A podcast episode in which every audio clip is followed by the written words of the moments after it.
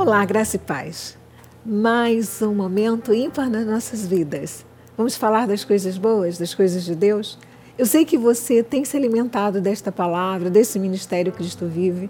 Eu sei que tem sido uma bênção na sua vida. Sabe por quê? Porque é uma bênção nas nossas vidas. É uma bênção você falar de quem você conhece. Você falar de quem e com quem você se relaciona. Como é que eu vou falar com propriedades de alguém que eu não conheço?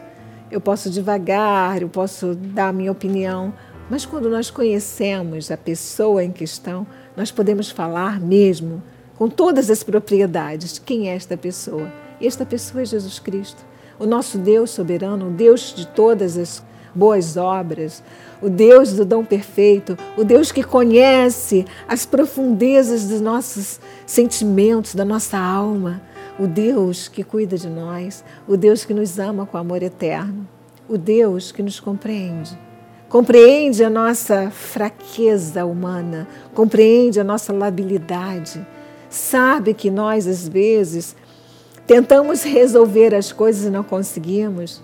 E hoje eu quero falar sobre resolução. Quantas coisas você tem por resolver? Quantas coisas você tem empurrado com a barriga, desculpe a expressão, bem carioca. Você tem jogado para baixo do tapete. Quantas coisas precisam ser resolvidas na sua vida e você não tem disponibilizado tempo nem querer para isto? Você sabe que muitas pessoas estão presas a questões do passado e não avançam. Hoje eu quero dizer para você, abre mão do passado. Para de viver aquilo que já passou, o que passou, passou. Algumas pessoas estão tão aprisionadas ao que passou que não conseguem vislumbrar a magnitude, quantas coisas à frente.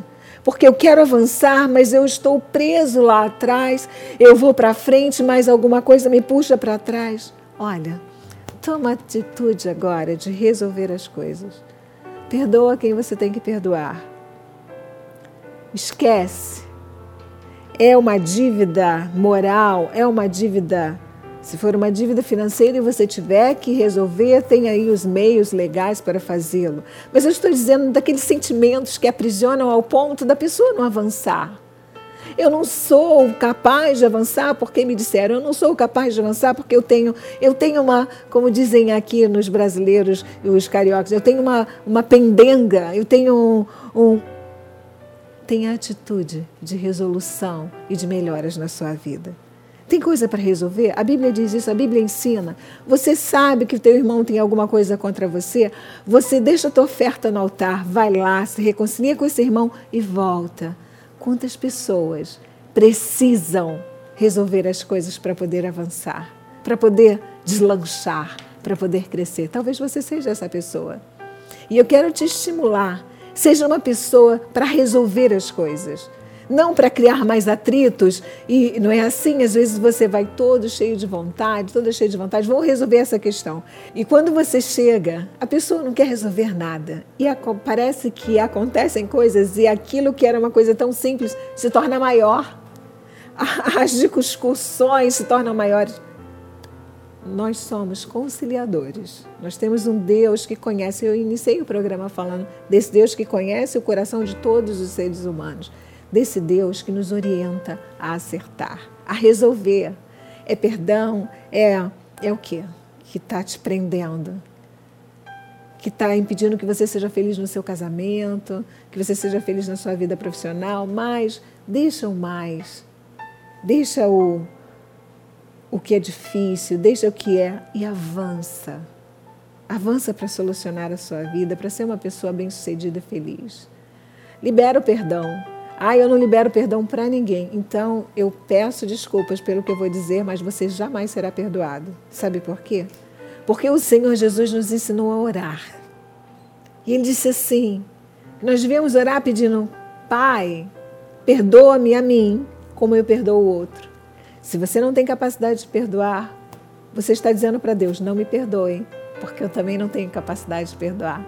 Consegue perceber? Que não dá para brincar de crente, o que a Bíblia ensina tem que ser colocado em prática. Então perdoa, libera. Eu li essa semana uma coisa interessantezinha de falar, né? Todos nós sabemos a quem temos que pedir desculpas e o porquê. O ser humano é muito inteligente. Pare de ignorar o fato, porque a Bíblia diz que a palavra branda acalma o furor. Muitas coisas podem ser resolvidas e solucionadas com uma atitude de humildade que traz uma grandeza imensa, que é pedir desculpas, pedir perdão e começar de novo. Em meu nome pessoal, no nome do meu amado e querido marido apóstolo Miguel Ângelo, eu desejo que você seja uma pessoa para resolver a vida e se torne uma pessoa feliz. Em nome de Jesus, graça e paz.